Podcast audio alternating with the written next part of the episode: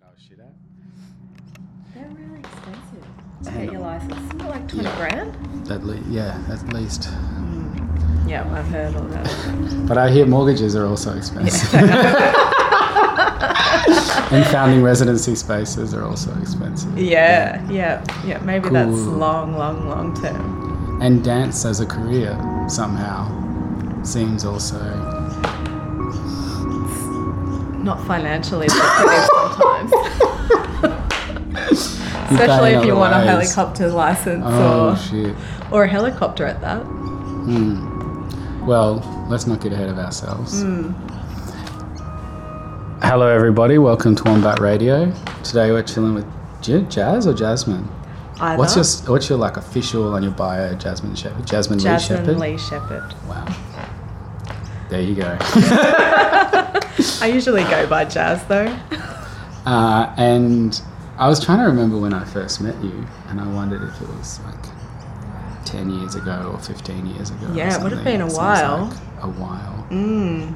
Yeah, probably like 13 or I feel like maybe 12, I was 13 years ago. I came down to the wharf for a swim or to do class or something Yeah. one summer, 2008 maybe. Yeah. Yep, that sounds about right.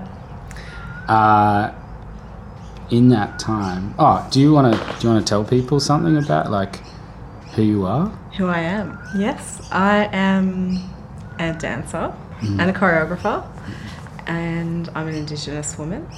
My mob's from northwest Queensland, from Normanton, Croydon region, the Tagalak and the Kutcha people. And I was born in Brisbane and spent most of my years in Melbourne. Well, not really Melbourne, Frankston. Which a lot I've of done a people tell me. in Frankston. Yeah, I know. Yeah, you and it's not Josh Melbourne. Thompson. Um, yeah, a lot of people correct me when I try and say I was raised in Melbourne. No, I was raised in Frankston. Mm-hmm. And yeah, I moved to Sydney about um, 15, 16 years ago to study contemporary dance at NAISDA Huh. When it was when it was under the bridge. wow. Yeah. Um, I started out in musical theatre actually when I was in Melbourne. And At Dance World Dance, Dance Factory. Factory. yeah, Where Dance is that? Factory. It's in Richmond. Okay, I think I've been to it. Yeah, I think I took classes there. When I first went to VCA, I was like had had this framing that VCA was actually just just a way for me to get out of Darwin, Yeah, right. and I would actually go and do the dancing that I wanted to do Mm-hmm. after hours. And so I like went to all the studios and did like break and hip hop and things like that. yeah, yeah. So I was a little bit the opposite. Oh, I okay. Just needed to um, get out of Frankston, I guess. Hmm. So yeah, I ended up getting into Dance Factory with a friend of mine, Amanda, um, by default because I wasn't going to audition. I wasn't really going to pursue dance, but um, my friend who I did dance classes with really wanted to go to this audition, but she was too nervous to go by herself. Hang on, isn't this the um, plot line of that one in New York City, Fame? Yeah. Where, like the, the friend really wants to go, and so you go along to support them. Yeah, yeah. And then, well, we both got in, which is good. Okay, that's good. Um, but yeah, and I, so I did three years there, and that's where I first um, saw Bangarra, and um, I just really loved their style. And it was the first kind of uh, example of Indigenous contemporary dance that I'd seen. Um, it would have been early 2000s, so a lot of the young independents in Melbourne hadn't really sprouted up yet. And uh, Sydney was more the place for Indigenous dance. So it really inspired me, and I just knew exactly where I wanted to take my dance career. wow. Um, so yeah, I moved to Sydney from from there and did two years at NAISDA. Freelanced for a year after that, and um, yeah, I joined Bangarra Dance Theatre in 2007, and And you've been in every single show since 2007. yeah, every single show since 2007. And you made one? Made. And I've made one work for the company yeah. called Mac, which was based on the With a Q. yes, Yes. MACQ, um, based on the 1816 Appin massacres Mm. out in southwest Sydney that Governor Macquarie signed off on, and he was very integral in um, that period of time and his influence on the, the Darawal community and well, the decimation of the population, really. Um, and just a really an insight into him as uh, a very complex person and his desire to have a relationship with First Nations people, but then the allegiance to the colony and the breakdown of communication and the torture inside himself and wonderful Daniel Riley played Macquarie and I he was that show. phenomenal. Yeah. Yeah. And yeah, um, so that's that was the work that I did for Bangarra. Does that mean that when you go to places called Macquarie, like it's always to do, it always flashes you back to that show and that investigation and things like that? Well, it was a little bit the opposite actually. Huh. I traveling around New South Wales in particular, and um, living out in Western Sydney for quite a few years. When I first came to Sydney, I just saw his name everywhere, and rivers and lakes and Ports. roads and uh, lots of different things are named after him. And so I really wanted to investigate more on who this person was. Um, he was so famous and so popular, so w- widely loved. But um, as you're probably aware, there's always another side of history, which I'm always interested in in exploring the little The side that known get written side. down. Yeah, yeah. So that's kind of what initially um, inspired me to research more into him and create this work. And that was in 2006, and I didn't create the work until 2013. So Wow. it had been sitting there for a while. How does it work when you're a dancer in a company and you have the drive to make a piece? Is that a discussion that you begin with the director?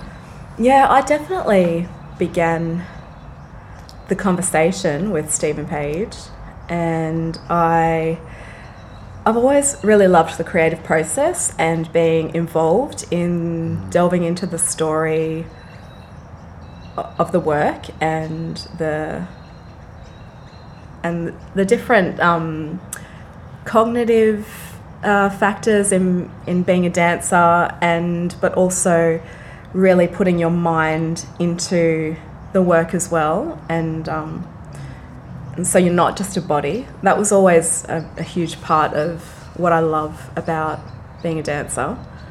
Um, so yeah yeah I, I did approach him and the timing was right in 2013 and it happened Do you think that if you were a poet, you would have made like a series of poems about it, and it just so happens that you're a dancer, or do you think that dance?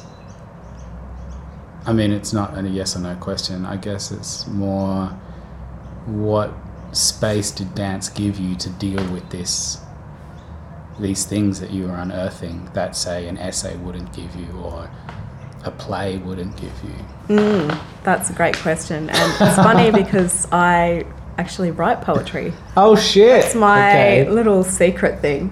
Um, but what I really love about dance is that there's probably quite a few books that could be written about the Appin massacres and Governor Macquarie's influence at that time. But dance is all encompassing. I mean, you can read a book and get a feeling, but your visuals you create for yourself, and you really um,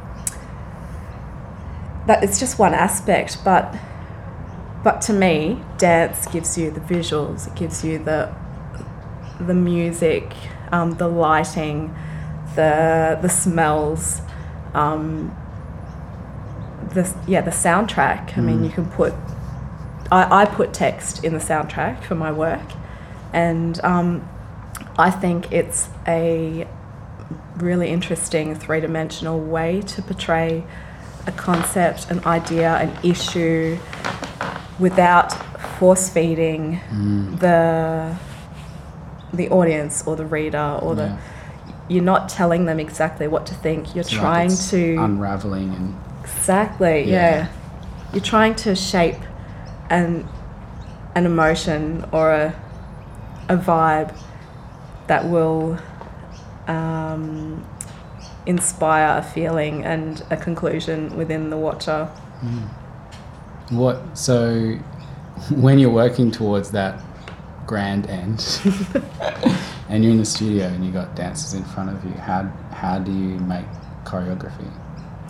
Well, I always think that if the dancer believes what they're performing, then the audience will as well.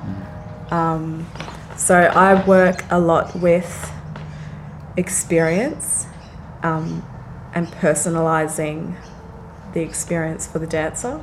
So if you're as an indigenous person, I think you can relate a lot to these issues um, that your your people might have gone through a similar thing. And I know with Mac, I was working a lot with the dancers' own relationship to their history, to losses, to loss of culture, to loss of family, um, what that means. Uh, I think that's something that we are very sensitive to. And yeah, I worked a lot with personal feelings and human connections that everybody can relate to. When you lose someone that's really dear to you, um, how how does that make you feel? What what kind of physicalities does that bring on? Um, I think it's very easy to read about history and detach yourself from it. Yeah, leave it somewhere out there. Yeah, You're now different. yeah, You- exactly. Yeah, yeah. That it was 200 years ago and that, you know, oh, it was really bad. But, but then when you can really connect to the personal feelings of, of what every human being can feel, Mm. then it makes it very real. And people can understand and empathize. And do you make up steps as well? Or does like each dancer go through an experience and then generate movement and then you I do a bit of both. Okay. I, I do like to make up a lot of movement. and that's you putting yourself through that experience. Yeah, yes, Right. yes. And Um, improvising? Yeah, a lot of improvising, a lot of working with text. I like to work with text. Um, we worked with a lot of historical documents, including the Macquarie Diaries, but also poetry of the of the era, and um, yeah, I I do like to task dancers as well, based on text, and explore how historical documents can can inspire movement. Um, And do you think there's like part of the that process is to know what you know, know where you hope the show is going, but then also know what the dancers need to know so that they can get there rather than like burdening them with all the things that you also are holding on to. yeah, that's Or yeah. is it like that where you like pick the things that you hope will have the effect? Or is it more just that you try and be transparent with all the jumble of what you're thinking? Mm, I, I feel like I like to be transparent. I've worked with choreographers who choose to work in both ways. Okay. And I've found that people who are less transparent, um, they've they've achieved what they've wanted, but I've found it really frustrating as a dancer, not not knowing exactly what they want or not knowing exactly what I'm meant to portray. Yeah, and it's almost like you can't work with them. Yeah, they're Yeah. definitely working on you. It's less of a collaboration, I guess. Which Um, is generational. That is maybe. generational. Yeah, I guess so. Yeah, I, I do really like to be transparent because, like I was saying before, I think if the if the performers really believe it and they're really invested and they know what they're doing, then it's only natural that it's going to translate on stage. Yeah. Uh, what about music? Music. How do you choose it? And or do you get it made, or do you hear something, or do you work? Do you task in silence, or do you improvise in silence, or have you got like a playlist where you're like, yeah, this is the dopest beats? Um, a bit of both. Okay. Um, so when I created a work for Parachute Festival Mm. um, for Legs on the Wall, and this year. yeah, it was, yeah, it was, yeah, and um, I just wanted a really sparse soundtrack that was just filled with really natural sounds um, based on the content. So uh, my the work was about the stolen wages in the early 1900s in northwest Queensland. It's kind of based on my grandmother's story working on the cattle stations. So I just felt like uh, I really wanted to capture a mood. And so I just, through YouTube and the help of Andy Lyle, um, technological whiz, I was uh, I just put together these these sounds of horse hooves and um, cows being mustered and bush sounds and um, something that felt like hard work. And it just looped and it was very monotonous and that was my intention because I wanted it to feel really uncomfortable and and hard and a little bit like frustrating I guess. Mm, uh, almost oppressive. Yeah, exactly. Yeah. Yeah. And in that one, it's very different context, isn't it? Because Yeah.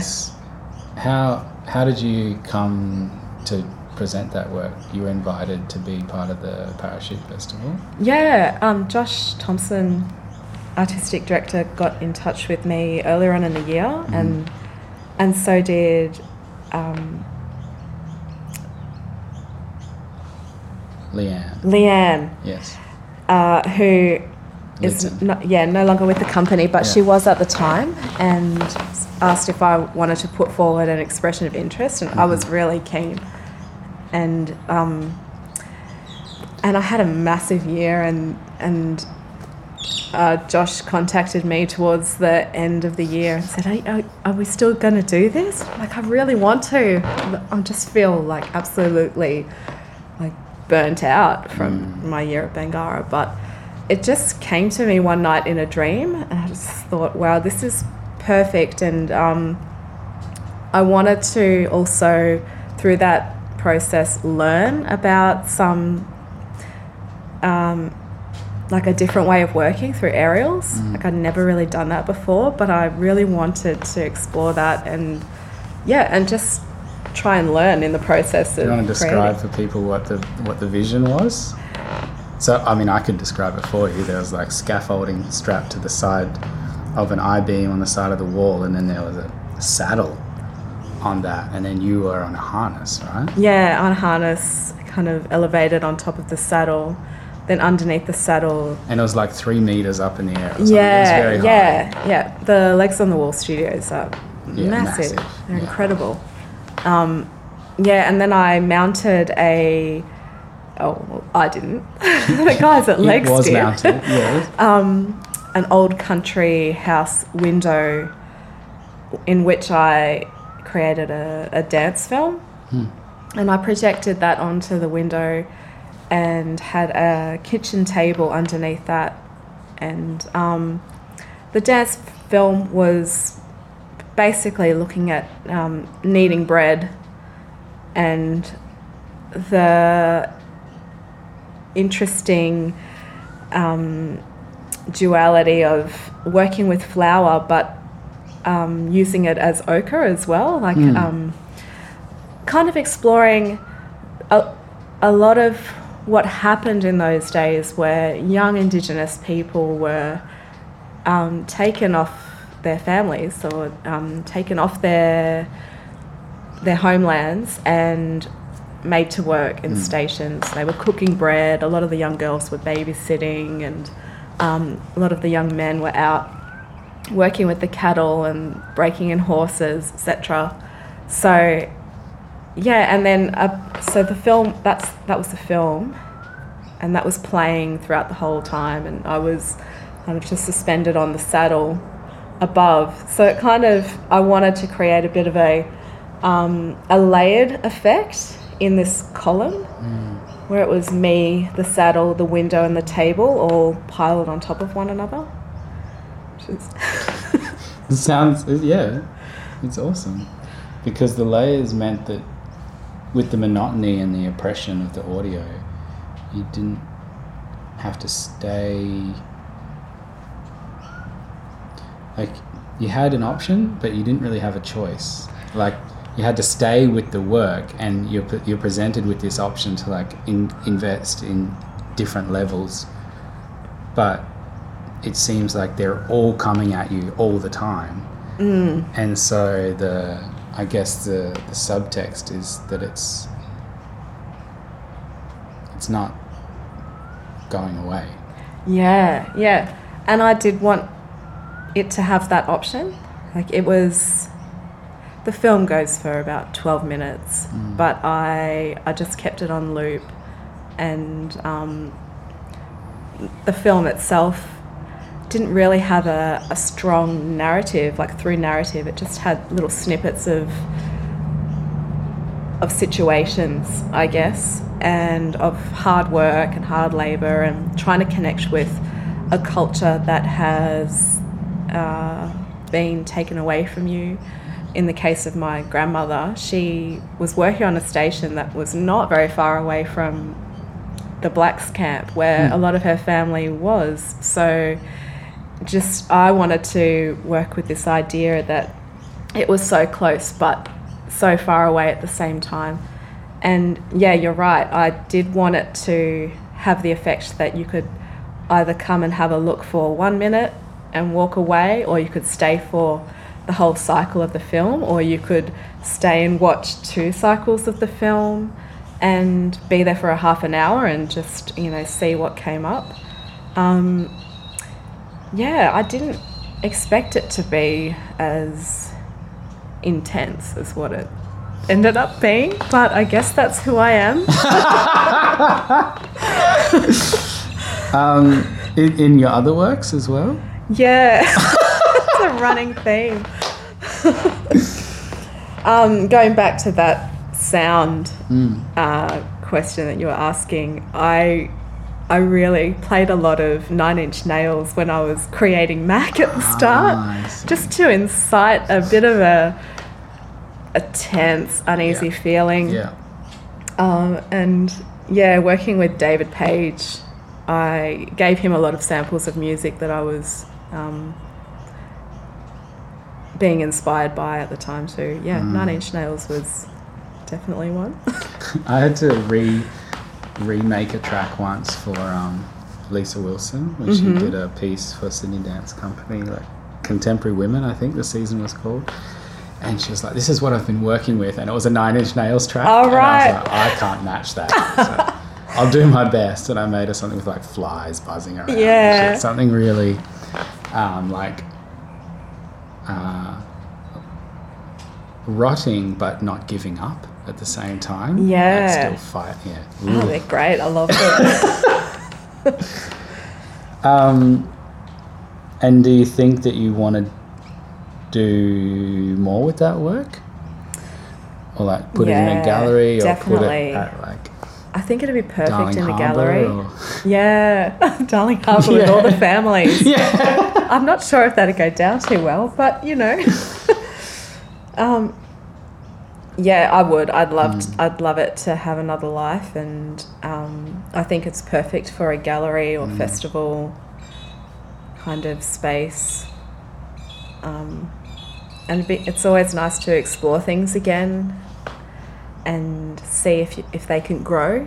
And do you watch video recordings of yourself performing and like, give yourself notes and choreographic notes and stuff like that, or, or can you not bring yourself to watch it? Um, I like to give myself choreographic notes if I'm working on other people, but Ah. I I've never been one of those dancers that can watch myself and give myself notes because Apparently, Nicole Kidman's the same. really That's what I hear. yeah. okay. well, maybe I should give myself video notes. no, that was a little. Oh shit. Um, How do you? yeah, just I find I get two in my head. Yeah, yeah, yeah. Self. Yeah, there's like a self. There's a pool of self that you can fall into. Yeah, yeah. Um, how do you honor your other ancestries that you don't spend as like it's not your job, Yeah. your daily job to honor and think about and engage with? How does that fit into your life? Yeah, that's another great question. I, uh, you're right. I think being a part of Bangarra Dance Theatre, um, you definitely do spend most of your time identifying with that side of you. But I'm also Irish and Chinese and Hungarian, and um, I, I think what drives me in my work is creating a voice for minorities and for people who haven't had a voice. And I like that. A, a lot of what makes me me is that I have um, that kind of history in all parts of my ancestry. And I think in my journey working um, outside of Bangarra, I would like to explore a lot more of that. Um, I've recently found out that my grandfather, who's a Hungarian Jewish guy, was a spy for the CIA, Whoa. working with El Castro. Whoa! And he travelled all around the world and kept dumping families um, that he had to just leave and um, make a new life and a new identity. Uh, he left my family here in um, Australia, two families in the Philippines, and a family in the United States. So that's definitely got um, a lot of content for a work. yes. Um, yeah, but I would actually really love to explore the the migrant experience um, a lot more in the future. Just thinking about him and and how many different identities he had to fit into and different worlds. Um, yeah, that would be really interesting. Do you think there's. Do you think you know anything about the migrant experience? Um, and that sounds more attacking than it means to be. What I mean is from from a position of minority within Australia. I think the migrant experience is very different from the Indigenous experience, Yeah. but we do get lumped into the same box on forms. And The maybe- people that are not on morning TV. Yeah, yeah, we all get lumped in together. Like I was just listening to a lecture today about human resource management, and um, they were saying the two most uh, disadvantaged groups in Australia are Indigenous people and disabled people. Jesus. Yeah, and I have actually seen that written down before, and it does feel strange to be put in the disabled. Not that there's like absolutely nothing no, but negative about that, People that are but facing different challenges. totally, yeah, same exactly, entirely different challenges. Either group.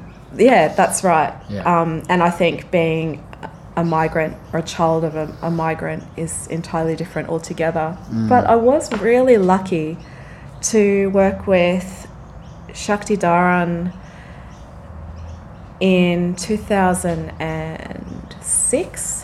He's the artistic director of Co Curious. Uh-huh. They've got to work at Sydney Festival next year.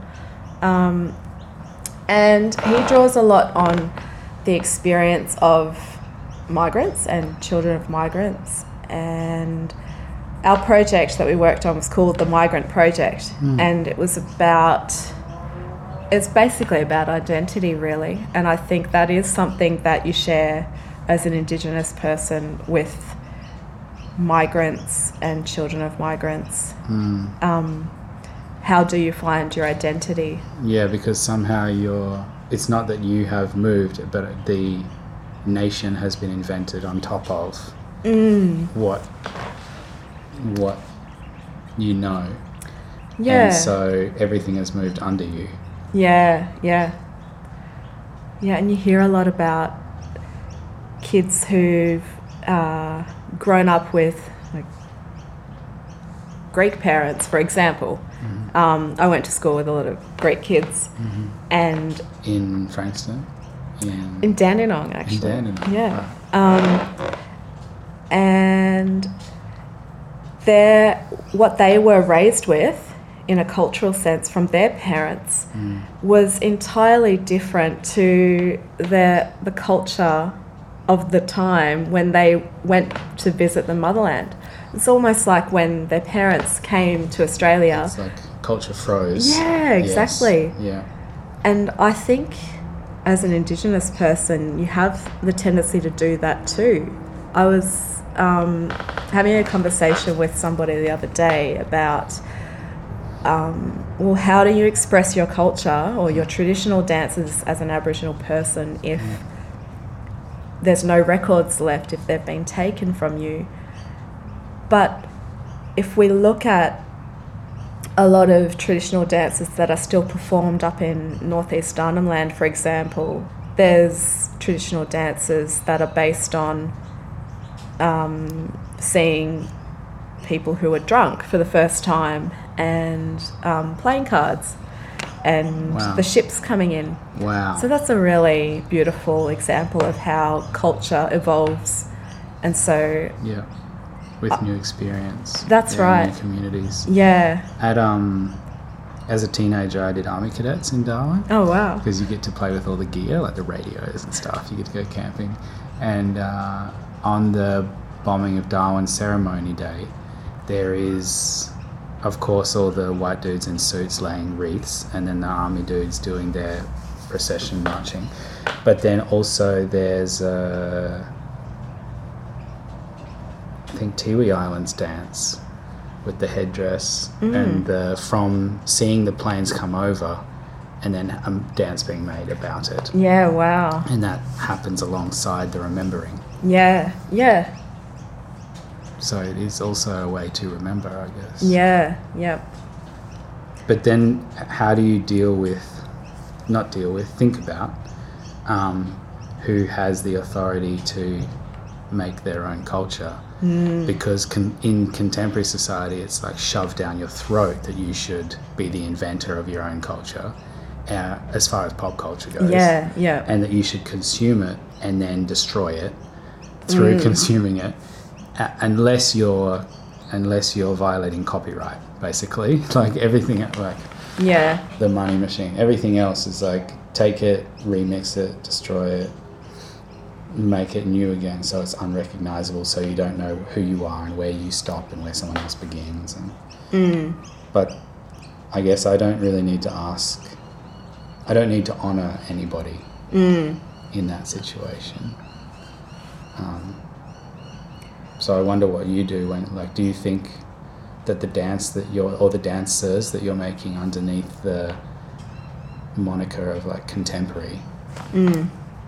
they i imagine are forming part of the continual generation of traditional dance because they're coming from a person with that ancestry and that influence even if they're not cultural dance podcast can't see my inverted Yeah, yeah. commas and it's something that Yeah. i that it was at a discussion sorry i'm still talking but i'm interested to hear your answer yeah. if you have thoughts about that Uh, yeah, that's um, it's interesting, and who knows what will happen in 200 years' time. Yeah, right. Like, what, how will we look upon, say, um, if I bring my works that are made about my family back to my community and um, and they feel really proud of it and they have they can have ownership of that and like um, identifying that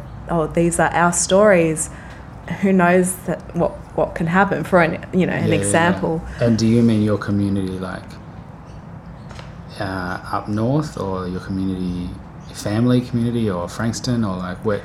Just to paint the picture. Yeah, to paint the picture, um, if I was telling stories about my Indigenous heritage or my my Aboriginal family's experience, it you know I would want it to go back. I would want it to honour people Mm, from the Gulf in Yes. Queensland, from where my nana's from, from Tagaluk country, Mm. from Kutcha country, and um, It's like an offer. yeah, yeah, a giving Yeah. back. Yeah. I think that's something that we always have in our consciousness that um, if you're telling a story, you give back to where that story comes from. Uh, I know with Mac, I I really wanted to share that work with the Darawal community, and we brought it back to Campbelltown Arts Centre um, in October to share with the community, and I just really loved the seeing the community there feel like they ha- also had an ownership. Hmm. Like I can create the work, but it's not my story. And I worked really closely with Auntie Frances Bodkin and Uncle Gavin Andrews on the story Okay. to make They're- sure I was telling it correctly. people whose it's their story. Yeah, they're Darawal elders, Yeah. and Auntie Frances had. She can trace some of her ancestors back to people who were killed in the Wow. in the massacre. So, yeah, I think cultural intellectual property has a major part on being an Indigenous choreographer. Whether you're a young um, uh, for example, the young Boonwurrung kids from the Mornington Peninsula, down where I grew up, have created new dances about Bunjil, the, the eagle protector, um, because they had a lot of their culture lost. But they are Boonwurrung. That's their cultural intellectual property. So I would never want to create something and say that it's mine, I own that. Um, if it's not from where I'm from, it's always about having a relationship and respecting the ownership of the stories. Mm. No, it just reminds me that the closest that the West has come is the Rolex slogan, All right. which is you never own a Rolex, you, you just look after it for the next generation. oh yeah, I think I've seen that. It's like in the ads in the Qantas pamphlet Yeah, or whatever yeah. version, where you're on a plane and back in the day where you used to have to turn all your devices off to Mm. come into land, Mm-hmm. and you're like, ugh, and you just you flick through the magazine. Yeah, and you never yeah. want to read. Yeah. I feel like I've seen you in that magazine. I don't. feel Maybe. Like, I reckon. I feel like I remember reading about it. Anyway, um, and how does that? Is there a framework for operating in that way, in relationship to the other backgrounds that you're looking to explore in other future projects? Like, is there a way to honour the I don't know, Irish ancestry community of which you will have to listen to and form relationships with, or, mm. or is is it another thing where, like you're talking about the snapshot, like all that you have about that is a snapshot of what that culture was then, and that culture doesn't exist anymore in Yeah. that way. So how do you? Yeah, I don't know. It's something that I've thought about. Yeah, it's it's really interesting. I don't know if I mm. know the answer because I guess that's why you make the work, right? yeah, Because you don't know the answer. yeah, exactly. Um, and obviously, I wasn't I was raised here in Australia, Yeah. and I've never learnt about like Irish traditional protocols or um, ownership over certain, um, you know, dances or Yeah, right. That's interesting because then it's like, do you approach those things with the protocols that you've learnt about from this thing? Like, do you approach the Hungarian from the indigenous? Or do you say, actually, because all these things exist within me, now I have to learn the Hungarian approach so that I can approach the Hungarian? yeah. Whew. Oh, I don't know. I don't know either. I've never, uh, unless I've been to a country with other Indigenous communities that are very similar to Australian Indigenous communities. I haven't, What countries are those? like America with their First Alright. Nations people, Yeah. um, Because they had a very India. distinct colonial, like, colonial, like event and then period. Yeah, yeah, yeah. Comparable massacres and yeah. Right. That's right, but they also have very similar ways of protecting culture and um, honouring They're also colonized by the British. Like I wonder what it's like in Brazil, for example. it's, like, exactly. oh, yeah, I totally different invasion culture. Mm. And we just spent a month in India, and it was really interesting meeting the indigenous communities there that exist in a totally separate way to the rest of India. And their traditional dances are entirely different to the classical Indian dance that we might be familiar with. Mhm. Um, and a huge percentage of those groups are not even recognised in the list of First Nations Wow. peoples. Is there an ongoing fight for that kind of thing? Yeah, I think it's a lot more complex there because the caste system is so, um, Complex. yeah, complex, and they exist in a, a a lower part of the caste system. So, I think they've experienced challenges that we haven't experienced here, and yeah, there's- yeah, it's it's interesting. I I don't know how I would approach the other parts of my ancestral heritage. Well, I guess it might be. It might have been the same at one point with your indigenous ancestral heritage, but there were people around who led you through that phase of not knowing and like Yeah, Helped. yeah, yeah. and that's um, not something that a lot of people get actually Mm, that's true. is this offer of what are the frameworks What- Yeah. what is the way to think about you yourself and where you come from and i remember an auntie saying to me to never forget where i come from. I think i'd just been gone to dance school and it was my first year or something. Mm, and I was, she's runs a cattle station in outback queensland. Yeah, wow. um, but it seemed very important to her that I don't forget that that's mm, my family roots. Mm, But then it also seems arbitrary because, like, how long have they been there? A couple of generations. yeah. Like- And yeah, I don't know. it's very interesting. It is interesting. And what gets more interesting is then dancing about it. Mm, And yeah. not even about it, but through it, or dancing as a way to think through it or be with people. Like, I think about this with this conundrum of multiculturalism like, how do we also have a shared space that we can Mm. dance together, but we're not dancing each other's dances? Or maybe we Mm. have to learn some of each other's dances?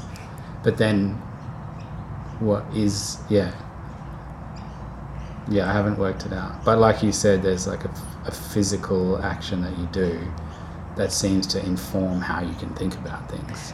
Yeah, that's right. And I think that there's a lot of shared human experiences that can connect us mm. to to feeling empathy towards one another. Mm-hmm. And that's what I do love about dance is that it it kind of goes beyond trying to explain things Yes. and trying to work it out and get an answer. All you're left with really is bodies um, sending energy to one another and um, showing showing experiences, showing feelings um, that we all might be able to relate to. And I've, I actually don't know if other art forms, maybe music, but dance encompasses music and visuals. Yeah. So, like, it's really special. yeah. You can talk to people without the barriers that come with language, really. Mm. Do you have a list of languages that you want to learn that Well- you've never gotten to? I definitely want to learn Hungarian. All right. My cousin, we actually thought my grandfather was Russian for a really long time. Ah, right. So one Is of my cousins went and learnt, hung, uh, learnt Russian. oh, whoa. That's a super hard language, yeah, isn't it? really hard. And then we found out that he was Hungarian. so that was quite funny. She's gone and learnt Russian. Just Isn't that a nothing. situation where Russia also thought that Hungary was Russia? yeah, I think there's been arguments Yeah. a lot of the you know a lot of the way. Um, same with the you know Austria and Hungary. Yeah. And then there's this big conversation about how Hungarians come from the Mongols too. So that's really Oh. cool. So the Hungarians are Asian. Yeah. Uh, do you think about being Asian? I do because I um, I look a bit Asian. Yeah, right. So other people might think. Other people and so you need yeah. to be aware that people might think that you are. Yeah. Right. Um, but I actually don't. It's not in my consciousness as much, I guess. Um, my nana looks very much like a little old Chinese woman. Is this the one that you were, um, because of her, we can interview Yeah, about? yeah. yeah, yeah, yeah. Yeah, that was inspiring. Yeah, yeah, she's pretty special. But I found an article on, I think it was through ABC, about the the Chinese coming in the 1800s and uh, settling in a lot of North Queensland, and so there's there's heaps of us that are Aboriginal Chinese up in the top end, and um, I remember putting a an article up saying, "Oh, th- yeah, this is me. This is great." You know, like Ch- China origine.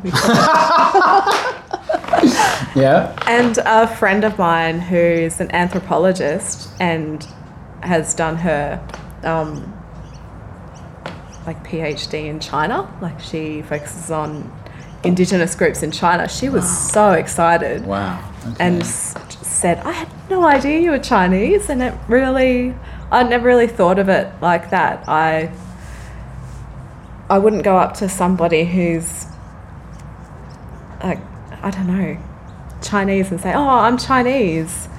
no, well, I guess it's about exposure to culture, right? Exactly. I've had And- absolutely no exposure to that, that culture. Um, yeah, it's a strange feeling. Mm. I guess it's just, yeah. Yeah, and then it's like there's no presumption that you should have access to any of that culture either, or that you would incorporate any of those dances, or that you would wear the cheongsam. Yeah, yeah, There's like no assumption of of entitlement or authority to access that, even though it's a part of your ancestry. yeah, yeah. That's a that's a weird thing as well. it's no? it's really weird. and how it, I guess you're going to deal with all of these by making dance shows. Yeah, maybe. Yeah, um, I guess I would probably be more likely to explore it if my grandmother was openly, oh yeah, Like I'm gateway. I am half Chinese. but she's not. She came from a, an era where she was. oh, she wasn't really black. She wasn't really white. She definitely wasn't going to um, identify as Chinese because there was nobody in her community that was Chinese saying, You're a part of us. The only two communities that she could identify with were the Aboriginal community and the white community. Um, and in those days, you, to get jobs, you had Yeah. to pretend you were As wide as some, possible. yeah, as white as possible. So, If you wanted the not shit jobs. yeah, yeah. Or Or marry a white man. Or, Right. My friend's got a similar story. She's her mum is from an indigenous group in Malaysia, and she talks about growing up in Darwin and wanting to dance, but then needing to choose whether she was going to dance white or dance black. yeah, And then- wow. Just being appalled at the white dancing. no, she, I mean it was more broadly. She was talking about like cultural identification. Yeah, yeah. And obviously not identifying with like the answer. I think it was on like a pop culture level. Yeah, Like, yeah. do you yell the lyrics and shout and jump it up and down in the pub, or do you grind and Yeah, yeah. Like, this is the different options that are available. Oh, this is such a deep conversation, and it's so true. And you, we have it all the time as a you know Indigenous Australian as well, especially one who's like fair skinned. My family is both. We're a bit of the rainbow. Got fair skinned black mm-hmm. fellas and darker skinned black fellas in our family, and yeah, we've all had really vastly different experiences on identity, where you fit in, mm. um, and a lot of that is put on you from external sources and not from within yourself. Mm. Yeah, and maybe even the good and the bad, Yeah, exactly. Like- Yeah. even the parts that feel awesome about who you're a part of. Like you're told that. Yeah, yeah. That's right.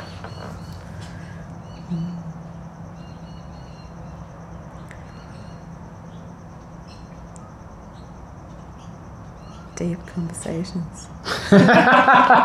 This is why we dance, right? Yeah, exactly. Um, I'm also keen for us to talk a little bit about this residency vision, if Mm. you want to dip into it, Sure. because there seems to be like this. There's in Sydney, because of the pressure for things to be monetized.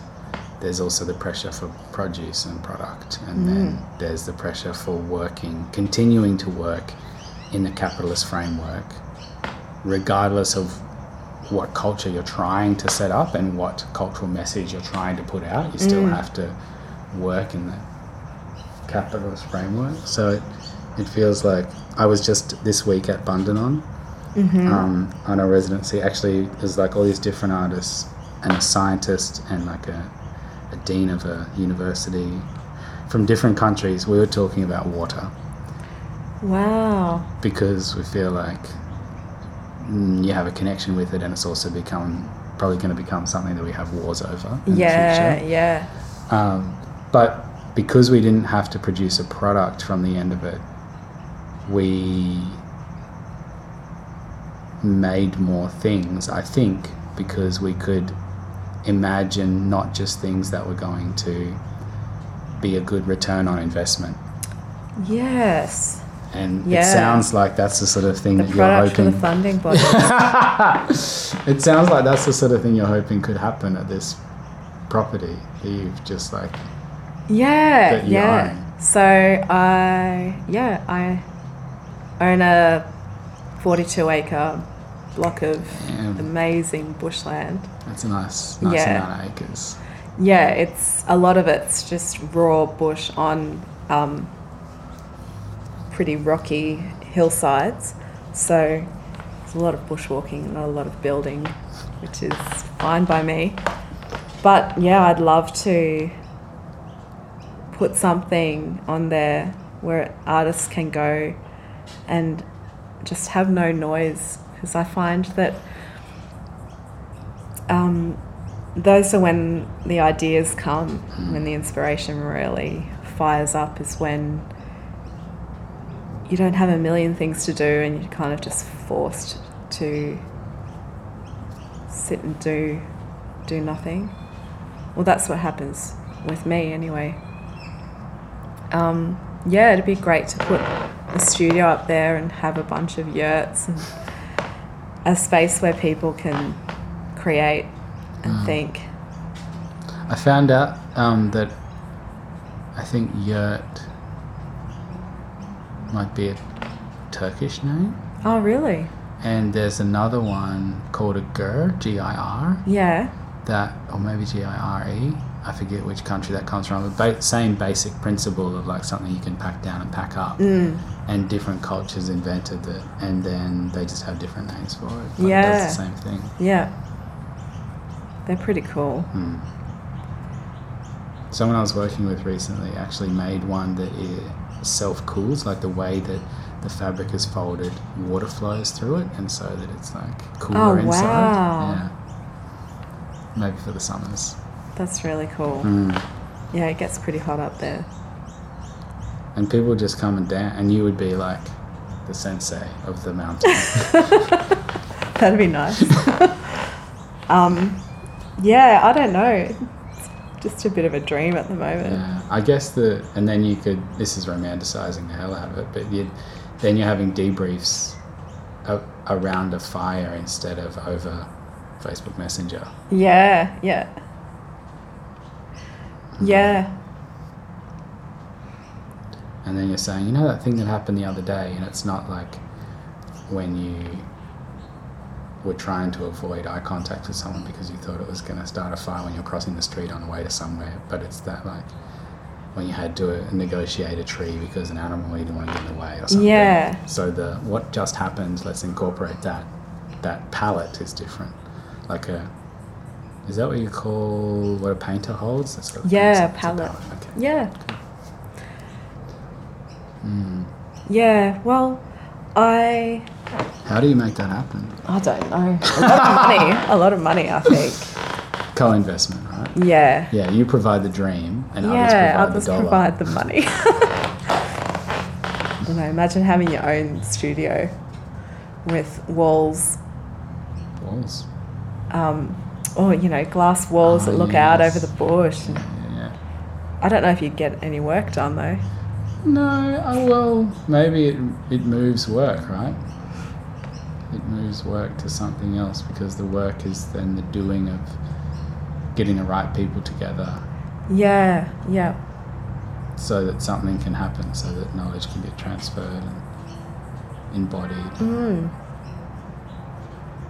How did you find the Bundanon? It was area. well. It, it's a nice space. I mean, it's very. Um, civilized is the best word. It's, it's Mm-hmm. been like civilization has imposed itself upon that piece of land. Okay, yeah, but I, also out the back, there's like a lot of, I guess, what is raw bush that they didn't try and turn into pasture. I went forward driving through it. And that's also, I was like, I wonder if many artists have been forward driving through here before, or if that's like an oxymoron Yeah, yeah, in that sense. But it was. It was just uh, uh, like a steeping where you just get in and then it's all day or night, all day or night. mm. And you have little pockets of time to yourself, but never enough that you move on in your thoughts right your brain's always still working out what it is that you've been working out. Yeah, And so it seems right there. You can just like it, those cartoons, how whatever they want, it's just behind their back, and they can just pull out like Yeah. a piano yeah, or a lollipop, like whatever. Mhm. That's how it feels. That's when dancing feels nice as well. yeah. I agree. You're totally immersed. Mm. But then you've really got to trust the people that you're around. That if you are not taking care of yourself, that they will notice that. or Yeah, if something's yes. being forgotten that you'll get noticed. Mm. How do you, when you're working with people, provide that kind of maybe provides the wrong word because I don't think it all comes from the director, Mm. you, but like when you're heading the ship that's sailing through Mm. all of these experiences. Um,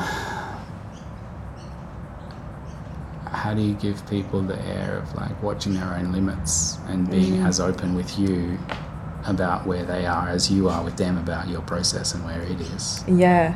Well, I think um, I do like to be really transparent, like we were talking about before. And Mhm. because I tend to work with some pretty heavy issues that can bring up a lot of personal things for um, some of the dancers, it's it's totally okay to stop Mm. or to have some space, I think. Um, unfortunately, when I was remounting Macq in 2016, we lost our composer. And it was a really sensitive time of, um, uh, because of the nature of the content of my work Mm. about loss and Mm. about dealing with rebuilding community and um, once it's been broken.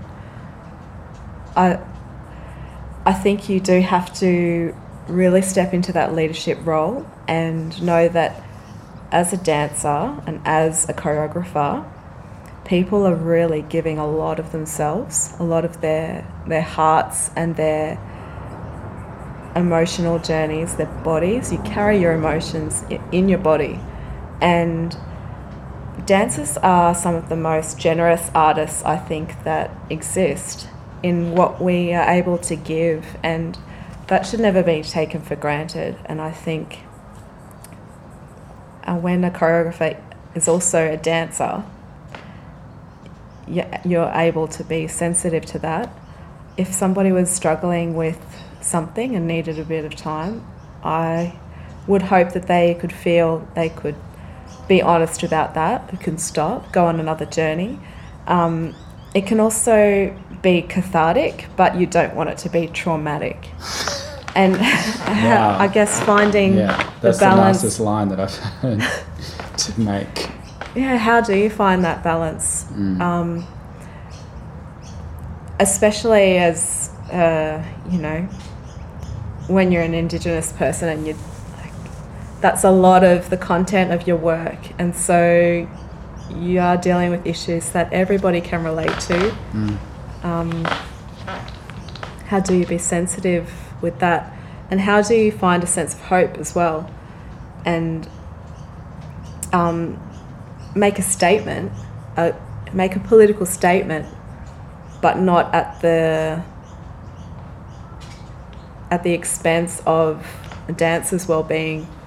Mm. Um, I've definitely danced in roles where I've immersed myself so much that I've carried that trauma home with me, and it's Mm. affected my relationships. And because you can relate, um, I know when I was doing Patyegarang and uh, that feeling of being torn between caring about this this man William Dawes, but he was so um, involved in the colony, and the colony was destroying her home, and then he just packed up and left and decided to have no more to do with the colony because he didn't agree with what they were doing.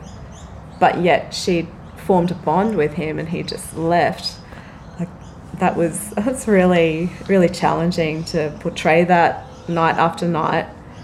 Um, like I said, I like to um, so that the character is real and the story is real for me. I've really put my own experiences into it, Mm. but that can affect you. It's a cost, isn't it? Yeah, So you carried some commitment issues. For yeah, definitely abandonment Oh. issues. Oh, no. and then, then how do you take care of yourself after that? Like, I guess first you've got to notice that that's not you. It's just what has been put in there for Mm. the sake of doing your job. Mm. And then, and then what? Like, what do you call upon? Yeah, um, I have heard before that the reason for applause Mm. was to be able to give the the performer a way to detach from the role Huh. and to step out from it and go, oh, okay, now this is where I leave that on stage. Wow, it's like a hypnotist. Yeah, trick. yeah, or just um, yeah, break, that's snapping like out a- of it. Okay, well now I'm I'm Jasmine and I'm not what Yeah. I was just experiencing on Mm. stage, and I I really like that idea, like being able to find a way, um, maybe a visual cue or a, a a habit to be able to not carry everything with you all the time because I don't think it matters what you do when you're an artist. You need to be able to explore things, but then you need to be able to also leave them behind. Yeah. You getting better at that? I think so. Awesome. Yeah. I After so. like 20 years experience or something. yeah, maybe. um, who do you look to for inspiration? Mm. Or is it just like you go and watch an Avengers movie or something and you're like, yeah, I I'm think psyched. it's both. Oh, really? Yeah, I'm. I'm I'm really inspired by a lot of my peers. Mm. Um, people like um, Kristina Chan and um, Ange Goh. Um, my sister Carly Shepherd, who's creating amazing work, and I just saw Katina Olsen's first work, for, or first work that I've seen um, for Sydney Dance Company. I'm I'm always really inspired by people who are making things and exploring their own minds and their own creativity from my peer group. Mm. Um, I'm also, yeah, I also get inspired by really strange things like, yeah, going to see a, a stupid movie or um, watching a television show or reading a book or um, Any particular ones? Or- well, or actually, people? yes. Yeah. Um, I recently got into the poetry of Ali Eckermann.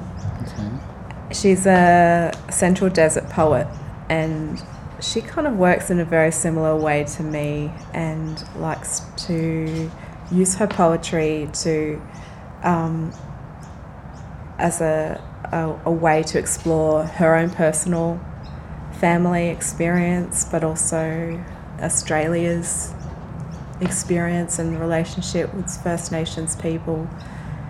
Um, and I've, I've decided to work with her poetry on a residency at Campbelltown Arts Centre in January. So, And what's the, do you have a, like an idea for the title of that project that you're working on, the residency? um, not yet. There's, there's a, Like in your notebook, what have you In my notebook? It's just like January residency. yeah, um, there is a working title, but I'm not sure if that will end up being what it is Okay. because I've I worked with a composer on a small development of this concept um, two years ago, um, and we called it When Wallawaru Soars, and Wallawaru is the the eagle that she speaks about in her poetry. Um, I like that title, but I also feel like it belongs to her, Mm. and I'd like to find a way to honour her poetry, but also um, leave her own cultural um, uh, messengers and uh, totems for her, Mhm. and find a different title that works for exploring those concepts. Yeah. Wow. And how, how will you, you'll get space Yeah. And you'll have a composer I've got a composer. and you've got some dancers. I have one dancer at the moment, Okay. um, Kaine Sultan-Babij. Okay. His name is. He's an incredible mover. Okay. He's just retired from Bangarra Dance Theatre hmm and will be at my disposal. And will you be dancing as well? I'm in not the sure creation yet. process? Um, I might, yeah, I'll chuck myself in there Mm. with him. Definitely, I like to do that. And who knows? I don't like to say this is what it's going to be. No, and no, no. I'm just I'm more thinking about like what happens when you go in, because a residency it's such an amorphous thing. Mm, It doesn't it doesn't have a shape somehow. You need to make a shape Yeah. to step into. yeah.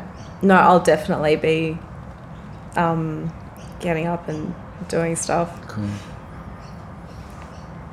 And so you'll have you'll take the poems in and then you'll think about them and you'll share them and then you'll improvise. Yeah, improvise, work on concepts, Mm.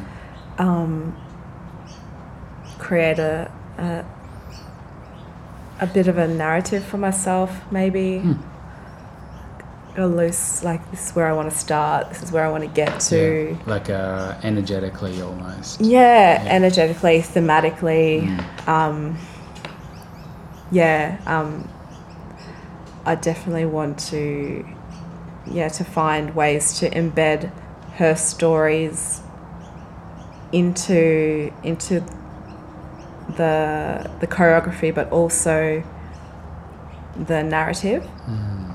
but not in a um, not in a full narrative way like I did with like Macq Mhm. for instance. A bit more of a, I don't know, loose thread. Yeah, it's it's more something for you to work from Mm. rather than something for the audience. To Yeah, exactly. Yeah. Yeah. Does is there when you're making choreography for your own projects, is there ever a feeling of baggage from having danced somebody else's choreography for so long that what comes out of you, you have moves that you're like, no, don't want to use that, don't want to use that because Yeah. it's in there so Yeah. deeply. Definitely. I definitely feel that way. And um, I guess that's the journey that I'm embarking on now is Mm. what is what is my language um, when I'm not a Bangarra dance theatre dancer or choreographer. I already felt that I had that I wanted to do something different with Macq. Mm. Obviously, it had the same um, inspiration from Bangarra of the way it was put together as a narrative and um, some of the movements. But yeah, I, that's what I'm really excited to explore. Is yeah, what is my voice? Takes a while, eh? Yeah, it does. And I guess there's no real right way to do it or find No. it. And I imagine that if there's uh, quite often a lot of the movement that becomes company material has come from the dancers anyway.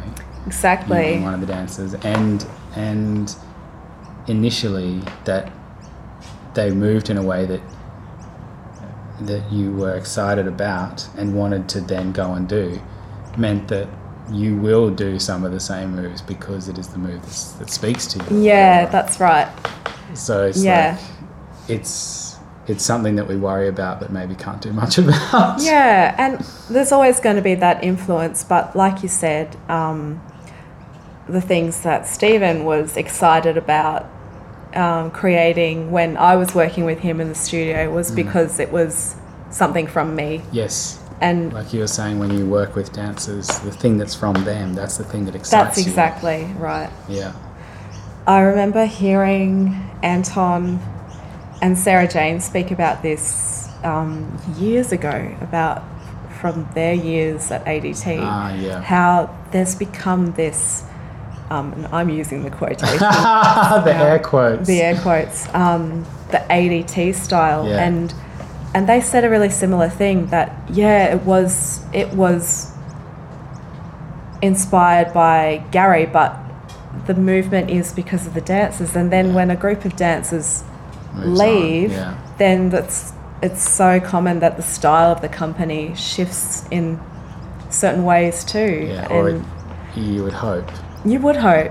but then maybe it doesn't because the continued program mean, and presentation of that company relies on the relies on that. style yeah, that's been set up.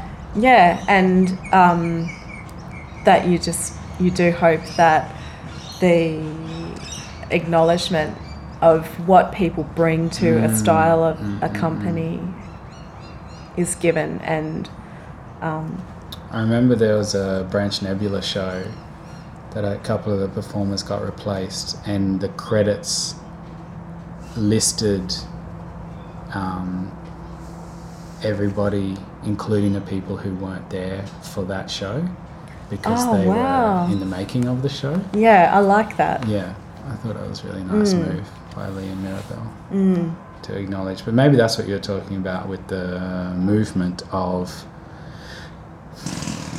this. The movement of deciding where your line is as an artist. Just because someone's paying for your time doesn't mean that um, you're clocking into a dictatorship without rules.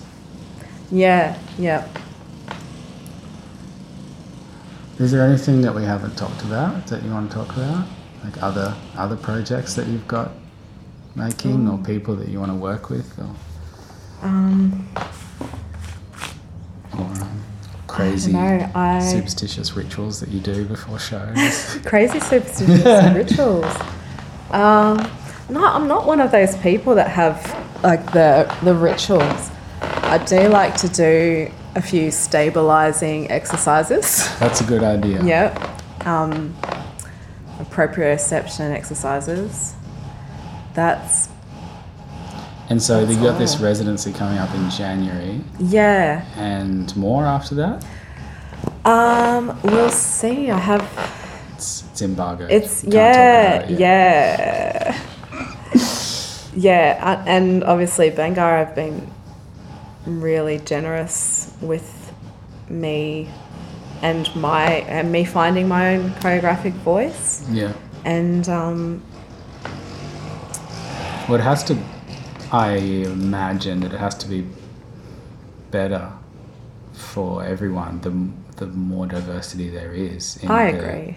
contemporary indigenous voice Yeah, of dance. yeah, yeah, And then some people can do questions that break your heart, and some people can do dances that are for good family nights and stuff. like yeah, exactly.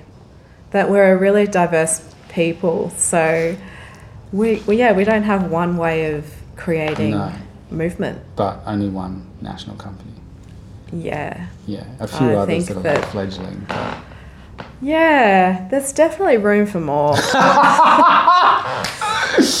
wow, yeah, that's that's like a mantra to put out there into the yeah, universe. there's yeah. I think there's room for more, and um, it's so exciting to see other people like Thomas Kelly come up, Mm. and Kat's doing amazing Mhm. stuff as Yeah. well.